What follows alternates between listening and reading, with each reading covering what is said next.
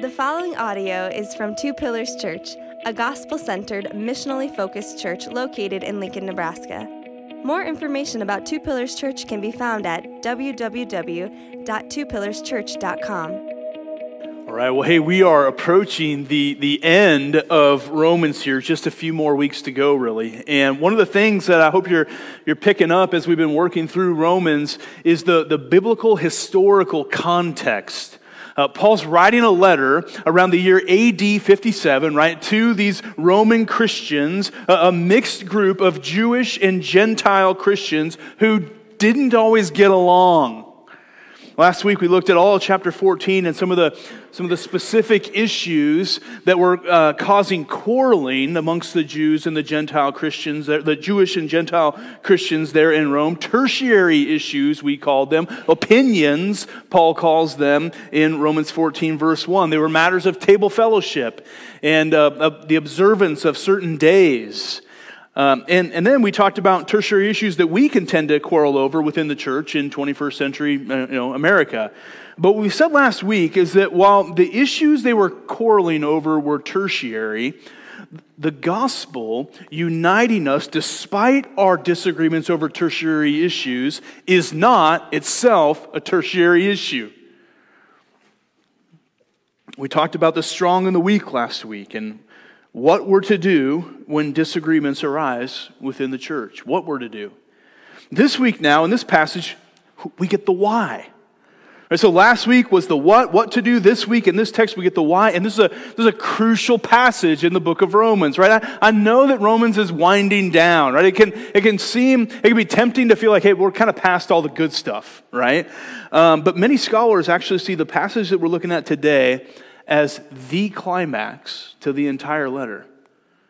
In it, Paul gives us three reasons why, or we can, we can find in here, three reasons why, three motivations, if you will, for pursuing unity in the church, even in the face of disagreements and quarreling over tertiary issues. The first reason Paul gives us for pursuing unity in the church, the first motivation, is the example of Christ. And we're in Romans fifteen, if you haven't figured that out, it's page nine forty-nine in those Black Pew Bibles if you need one. But Paul begins chapter fifteen by summing up, in some ways, chapter fourteen. Look at Romans fifteen again, looking at, at verse one. We who are strong have an obligation to bear with the failings of the weak and not to please ourselves. Let each of us please his neighbor for his good to build him up. So remember, he was addressing the weak and the strong last week. And, and now in Romans fifteen, in a, in a summary way, he says to the strong, he says the strong have an obligation, a God-given obligation to bear with. Okay, that word means to carry or to support. The strong are to carry along the weak despite their failings, despite their weaknesses, instead of seeking to please ourselves. Now that's really hard to do. It's way harder to do than it sounds.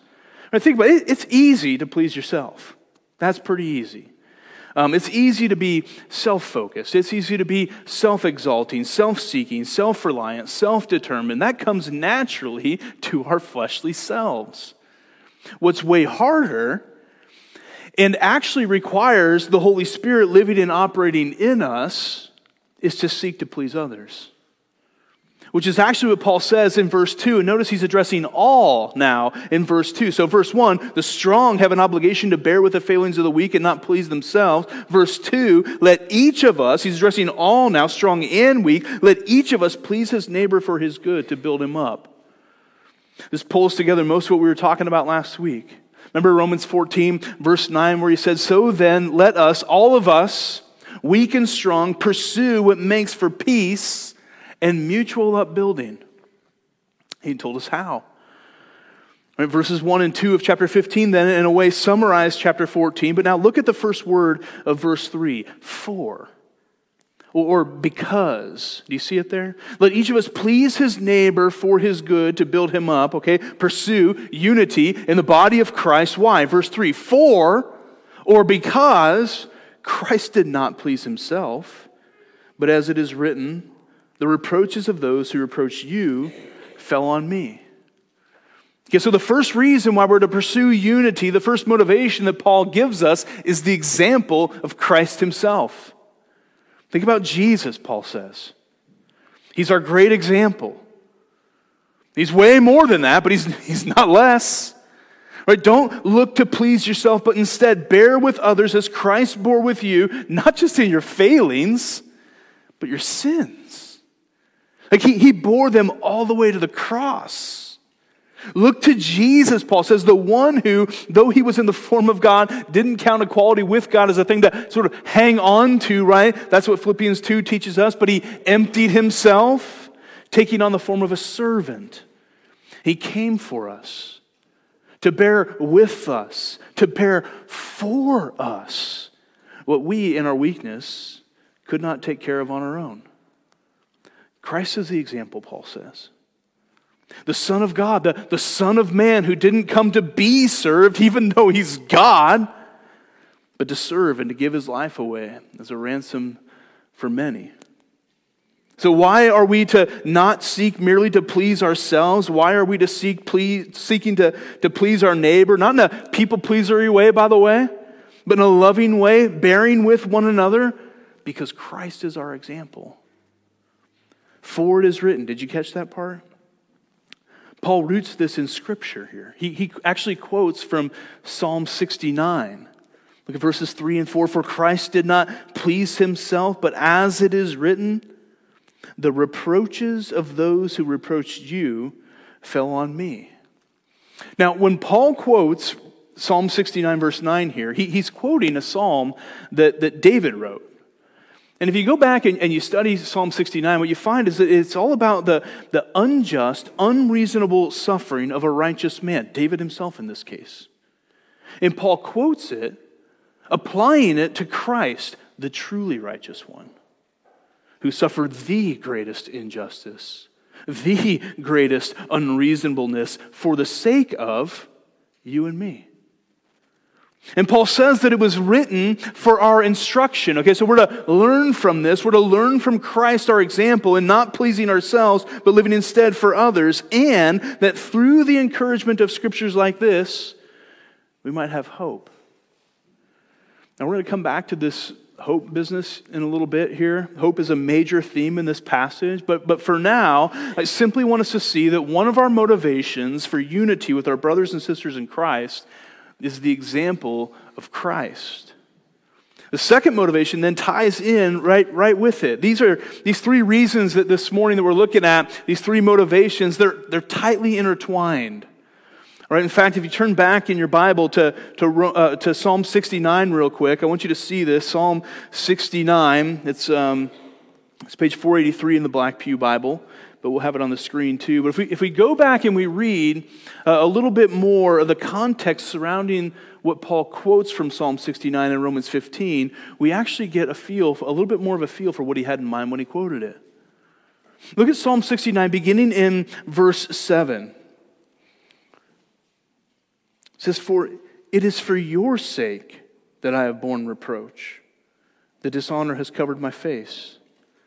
I've become a stranger to my brothers, an alien to my mother's son, for zeal for your house has consumed me, and the reproaches of those who reproach you have fallen on me."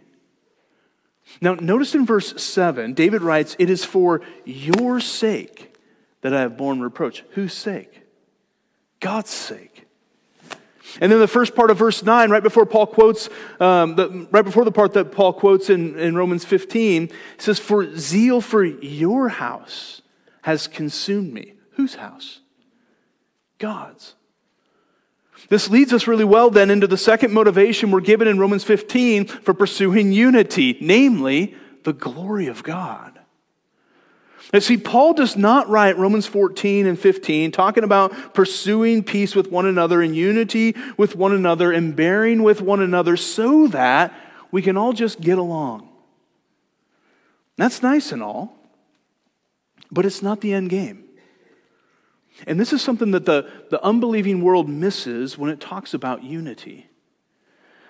Um, I don't know if you've driven down Sheridan Boulevard over here, if, if you're approaching Two Pillars from, from the west, coming down Sheridan Boulevard, um, over at thirty-third, right by that roundabout, it's down now. I actually went by it this week to take a picture, and it's down now. But there was a big sign. Did you guys see? It was up for like a year. Someone took like a four by eight sheet of plywood and some spray paint and, and spray painted on there, "Can't we all just get along?" Did anybody see that? Anybody see that? Yeah. Some of you saw that when it was up there. Um, quoting Rodney King, I would imagine, from the L A riots in nineteen ninety-two, right? Can't we all just get along? Can't we? Wouldn't that be nice? Wouldn't life be so much easier? So much more enjoyable? So much more just? And we all long for that. It's actually a longing for heaven that God has put in us. Ecclesiastes three eleven says it this way, that God has put eternity into our hearts. That's part of it. We long to get along.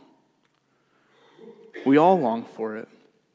And listen, that day will come for us as Christians when Christ returns and he establishes his perfect reign and rule, and all sin is finally and fully removed, and all wounds are finally and fully healed, and all weaknesses are finally and fully made strong, and there's no more oppression, there's, there's no more injustice, no more racism, which is what gave rise to that quote on that sign back in ninety-two. We will all get along, perfect peace, perfect shalom. It's going to be awesome. But in the meantime, as we cry out for that, the, the world misses something that is very important when it cries out for peace, when it cries out for unity. See, the, the world wants unity for unity's sake. As Christians, we, we pursue unity for unity's sake too. That's not a bad thing. Fractured fellowship within the body of Christ is no fun. It's a horrible witness, right? It drives people away from the church rather than draw them into the church. But while the world wants unity for unity's sake, as Christians, we long for unity for God's sake. Look at Romans fifteen, verse five. May the God of endurance and encouragement grant you to live in such harmony with one another in accord with Christ Jesus, that together you may with one voice glorify the God and Father of our Lord Jesus Christ. Therefore, welcome one another as Christ has welcomed you for the glory of God. This is the second reason why, the second motivation that we're given for pursuing unity in the body of Christ. The glory of God. Right? Quarreling over tertiary issues in the church, that's the context, right? We just came out of Romans fourteen. Quarreling over tertiary issues in the church is not glorifying. It works against that. Like, no one looks upon a quarreling church and says, "Wow, they must have an incredible God." No, they look at it and say, "How is the church any different than the rest of the world?" Like, no one is looking for another group of people to argue with. But when we welcome one another, even when we disagree on tertiary issues, when we lay aside the matters that so easily divide, but instead stand united despite them, we give a picture to the world of exactly what this God of ours is capable of, and we give a foretaste of heaven to the world around us. We glorify God. We say through our unity, our God is incredible. Look what he's capable of. He's welcomed us. He, he welcomes, he unites by the blood of Jesus all who call on him. Jew, Gentile, Republican, Democrat, black, white, Latino, Asian. Across all tribes and tongues, across all cultures and continents and centuries, across personal preferences, across even clear convictions on secondary, tertiary issues. He breaks down the walls of hostility, church. That's what he does. And we all long for it, and only God is able to do it. How? Through Jesus. Only through Jesus. In accord with Christ Jesus, Paul says in verse five, together, united together, we with one voice glorify the Father in heaven. And did you notice also the way that Paul talks in verses five through seven changed? It changes a little bit. Did you notice that? He's not exhorting us to get along for the glory of God. Hey, get along for the glory of God. No, he actually puts it in the form of a prayer. May the God of endurance and encouragement grant you to live in such harmony. See, it's not something that we're capable of on our own. We need God to do this work. Let me ask you, do you pray like this for our body? Just like on a regular basis? I mean, most of you have been walking with Jesus long enough to know there's all kinds of things that can disrupt the unity of a local church and cause disunity within it and divide it. If you're old enough and been walking with Jesus long enough to know that, you ought to be old enough and, and been walking with Jesus long enough to, to pray like this for the unity of our body. Paul did. Like, this was his prayer for the church in Rome. Oh God of endurance and encouragement, because they needed both endurance and encouragement as they faced quarreling amongst them. Oh God of endurance and encouragement, grant these Roman Christians to live in such harmony with one another in accord with Christ Jesus that together they might glorify you, Father. That's how Paul prayed. And if you go and read John seventeen, it's how Jesus prayed. That's why he can say here in verse five, in accord with Christ Jesus. Jesus himself prayed this way, didn't he? Holy Father, keep them in your name, that they may be one, even as we are one. They may all be one, just as you, Father, are in me and I in you, that they also may be in us. Why? So that the world may believe that you sent me. That's how Jesus prayed. That was his prayer. He prayed that we would be united, that we would experience the same oneness that he and the Father shared. That, that through our unity, the surrounding world who longs for unity would come to understand that God sent Jesus into the world to unite a people to himself for his glory. It was Jesus' prayer. It was Paul's prayer. It should be our prayer too. We cannot accomplish it on our own. God must do it. No amount of voting is ever going to do it. All right? Have you figured this out yet? There is not, has never been, never will be the perfect combination of, you know, city council, mayor, congressman, Supreme Court, president that's going to bring this about, right? No amount of education will ever do it either. We're not going to enlighten ourselves into the kind of unity that the world longs for. And the same is true within the church. No amount of reasoning is going to accomplish this. Do you know how unreasonable you can be? I do. I include myself, right? I, for all that I like to think of myself as a reasonable person, I can be pretty unreasonable too, right? We all are, especially when we're fully convinced, like Paul talked about last week. Being fully convinced, passionately holding firm convictions on secondary, tertiary issues. We'll never, by our own strength and reasoning, accomplish the kind of unity that we long for within the body of Christ. So what do we do? We pray for it. We pray for it. We keep our eyes fixed on Jesus and his example. We bear with one another, seek to please our neighbor for their good and build them up, just like Christ. And we pray, asking God to grant us harmony so that God would be glorified. Not just so we'd all get along. Our prayer is that God would grant us to live with harmony with one another so that he would be glorified through the unity that only comes about by him. His Spirit working in and through us. Unity in the church, just like the eschatological unity at the end of time, is a work of God. So we pray for it. Why do we pursue unity? Reason number one, the example of Christ. Reason number two, the glory of God. Reason number three now, the plan of salvation.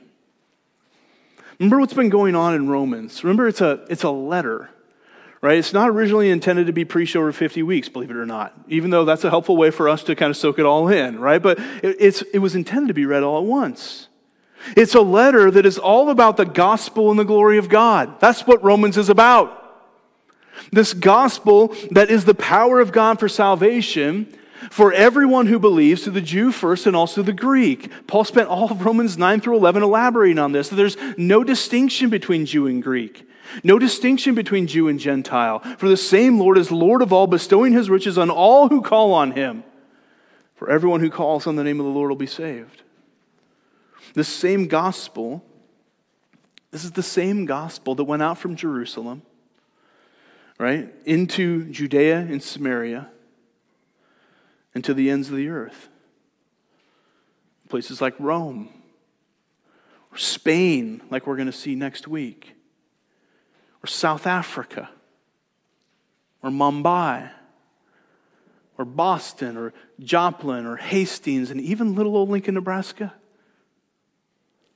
Why are we to pursue unity? Why are we to bear with one another and seek to please not ourselves but our neighbor, laying aside our freedoms for the sake of the weak, seeking to build one another up in peace and mutual upbuilding? Because when we don't, we're missing the big picture of what God is up to in his grand plan of salvation across centuries and continents and cultures. He's saving one people, one body, through his one and only Son. One faith, one baptism, one God and Father of all, who is over all and through all and in all. This has been a theme building steam all the way throughout the letter, and it climaxes in a way right here in verses eight and nine. For I tell you that Christ became a servant to the circumcised. That's the Jews. That's God's Old Testament, Old Covenant people, to show God's truthfulness in order to confirm the promises given to the patriarchs. Now pause right there. Right, Paul says that Jesus came to the Jews to show God's truthfulness. God is, our God is truth. He is true. He never lies. I mean, think about that. He always does what he says he's going to do. How refreshing is that? And he did. If we go all the way back to Genesis chapter three, he promised to send one who would bruise the head of the serpent. And he did. All through the Old Testament, there's whispers and foreshadowings and foretellings of the prophets, by the prophets, of the one who would come and rule and reign, the Savior. And he did. He sent Jesus, the Savior of the world, confirming the promise given, co- confirming the promises given to the patriarchs, like the one we read of in Genesis twelve that he made with Abram, when he told him to leave his kindred and his father's house and, and, and go into a land that he would show him. What did he say? I'll make you a great nation, and I will bless you, and I'll make your name great so that you will be a blessing. I'll bless those who bless you, and him who dishonors you I will curse. And in you, all the families of the earth shall be blessed. If we understand what's going on in the New Testament and God establishing his new covenant people, if we understand what Paul has been telling us in Romans, we understand something of this business about all the families of the earth being blessed. And it all comes to a head in a three-letter word that begins verse nine. And. And. For I tell you that Christ became a servant to the circumcised to show God's truthfulness in order to confirm the promises given to the patriarchs. And. This is a huge and. Like, from our vantage point, it is really hard for us to understand how big this and is. It's big. And in order that the Gentiles might glorify God for his mercy. See, see, the Jews knew that God was going to send the Messiah to them. He promised. But what they missed is that he was going to work through them, through this Messiah he sent to them, to bring blessing to everyone everywhere who would call on him. One people. One global people, again, across centuries and continents and cultures. to glorify him all across the planet, all across time. Jews and Gentiles, according to his mercy, this is the grand plan of salvation. And Paul grounds all of this for us in the Old Testament itself, quoting four passages across the three main divisions of the Old Testament scriptures, the writings, the law, the prophets, beginning in verse nine, quoting from Psalm eighteen, okay, the writings. What does he say? Therefore I will praise you among the Gentiles and sing to your name. And then verse ten, quoting from Deuteronomy thirty-two, forty-three, rejoice, O Gentiles, with his people. Back to the writings again in verse eleven, quoting from Psalm one seventeen, praise the Lord, all you Gentiles, and let all the peoples extol him. And finally, verse twelve from the eleventh chapter of the prophet Isaiah, the root of Jesse will come, even he who arises to rule the Gentiles. In him will the Gentiles hope. Listen, this is Paul's not so subtle way of saying that God, all of God's Old Testament scripture was pointing forward to this. It was all pointing forward to this grand plan of salvation. One people, one global people spanning the first coming of Christ to the second, being gathered together to, to glorify, to worship the one true God who orchestrated it all. And notice too, the, there's a progression in these quotations. We might say that it reflects the progressive revealing of God's grand plan of salvation throughout the Old Testament. In verse nine, when Paul quotes Psalm eighteen, a psalm that David wrote, the reference is to David praising God amongst the Gentiles. Did you catch that? It starts there. I will praise you among the Gentiles. I will sing to your name. Verse ten then is an exhortation to the Gentiles. For the Gentiles to rejoice with God's Old Testament people. Join in. That's what he's saying. So first, David says, I'm going to I'm going to praise you amongst the Gentiles. Verse ten, join in, Gentiles. Join in in praising this Lord. Verse eleven builds on that. Praise the Lord, all you Gentiles. Let all the peoples extol him. And then verse twelve, the root of Jesse, who we should understand from Christmas time is a direct reference to Jesus Christ. Right? The root of Jesse will come, even he who arises to rule the Gentiles. He'll be Lord over Jews and Gentiles, also known as everyone, right? And in him, even the Gentiles will hope. Like, that's you and me. It's everyone who is not one of God's Old Testament Jewish people who trusts in Jesus. It includes Gentile Christians in Rome in the first century. It includes Gentile Christians in this room in the twenty-first century. Now, something that struck me this week when I was studying this passage was the last word of verse twelve. Hope. You see it there? In him, the Gentiles will hope. It links up with verse four that we looked at a little bit ago. For whatever was written in former days was written for our instruction, that through endurance and through the encouragement of the scriptures we might have, what's the word? Hope. You see it in both places? And then it shows up again in verse thirteen. Paul ends this passage by saying, may the God of hope fill you with all joy and peace in believing, so that by the power of the Holy Spirit you may abound in hope. Hope, hope, hope. Hope, hope. What's Paul getting at here? Why all this talk about hope when he's giving us reasons for pursuing unity in the body?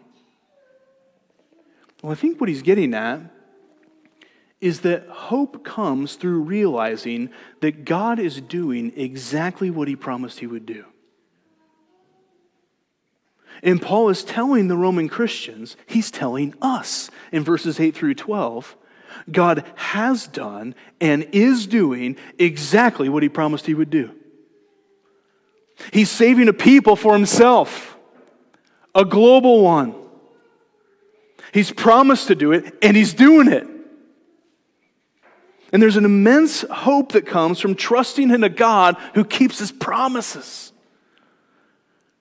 There's even more immense hope that comes from trusting in a God who folds us into his promise and works through us to continue to fulfill his promise.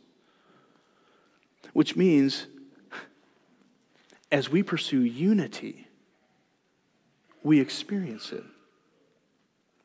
We experience God fulfilling His promise. We are included and get to see and even participate in His grand plan of salvation to everyone, anyone, everyone, everywhere who believes. And the result is joy and peace in believing. As we pursue unity, as you and I tend unity and cultivate it amongst us as believers, we're to reflect upon the grand plan of God for salvation, seeing it played out in us and through us and amongst us and beyond. We get, like, we have a front row seat of seeing the hope of God, the God of hope, at work, fulfilling His promise. And so why do we pursue unity? What are the reasons, the, the motivations, the example of Christ, the glory of God, and the plan of salvation? And one last thing. Um, did you notice in verse thirteen that Paul changes the way he talks again? It's a prayer, or, or a benediction, if you like. May the God of hope fill you with all joy and peace in believing, so that by the power of the Holy Spirit, you may abound in hope. Just like back in verses five through seven, this is not something that we do on our own, church. It's not something we conjure up. It's something God does in us by the power of His Holy Spirit. He fills us with joy and peace in believing, and causes us to abound in hope. God does all that. Like, would you give yourself to praying like this as we tend to the unity of our body? Would you pray that the God of hope, what a title, by the way, the God of hope. I mean, the, who doesn't need more hope? Our God is the God of hope. He's got an endless supply. There's no supply chain issues, you know?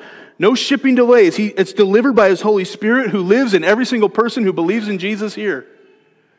Would you pray that this God of hope of ours would fill each and every one of us, not just with a little joy, not just with a little peace, but all joy and peace in believing, believing that we belong to Him. Believing, verse seven, that we've been welcomed by Christ and therefore welcomed into His body. Believing that we belong to His body despite our past, despite all the sins that we carried into this relationship that were nailed to that cross, all the sins that we committed, all the sins that were done against us, regardless of our upbringing, the churchiness or not of that. Despite all of our wounds and weaknesses, despite all the baggage that we lug into this room with us, would you pray that our God of hope would fill each and every one of us with all joy and all peace in believing that unity isn't a pipe dream? Because it feels like it sometimes. Like, unity in a church can feel so fickle and fragile. So impossible. Maybe even we would use the word hopeless at times.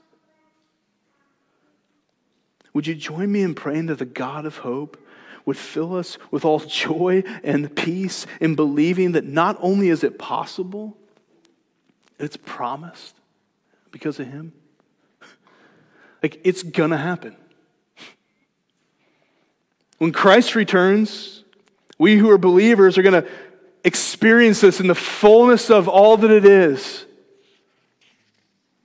So let's band together now and praying that we get a glimpse of that here and now, heaven breaking in, praying that the God of hope would fill us with all joy and hope and believing that this was the plan, God's great plan of salvation, to bring together people who otherwise, apart from Christ, would divide as fast as the culture around us. Believing that we belong to this body despite our quirks and passions. Believing that we don't have to hide those out of fear of not belonging, fear that someone's going to think that you're a weirdo or be afraid of you.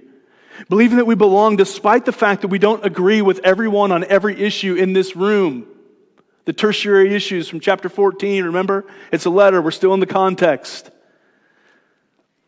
Despite being fully convinced, having convictions on secondary issues, believing that this is a place for us. It's a place for you because Christ has welcomed you. God didn't make any mistakes. He didn't forget to sanctify that position that you have on X Y Z tertiary issues before he folded you into his family and brought you into Two Pillars Church. We're different. We think different on tertiary issues. Matters of opinion, he called them in fourteen verse one. But they're tertiary issues. So would you pray that despite those differences, we would keep the main thing, the main thing, Christ alone for salvation, the gospel and the glory of God. And that we would follow Christ's example, glorify God together, take up our place in salvation history amongst the ragtag group of humans called Jesus people. And that the power, by the power of the Holy Spirit, in all of that, we would abound in hope. Let's pray. Uh, God of endurance, God of encouragement, would you grant us now to, to live in such harmony with one another, in accord with Christ Jesus, that together with one voice, we would glorify you. God of hope, fill us. Fill each of your sons and daughters in this room with all joy and peace in believing, so that by the power of the Holy Spirit, they may abound in hope. All this we pray in accord with Jesus and in his name, amen. Thank you for listening to this audio from Two Pillars Church. Feel free to share this audio with others, but please do not alter or edit the content in any way.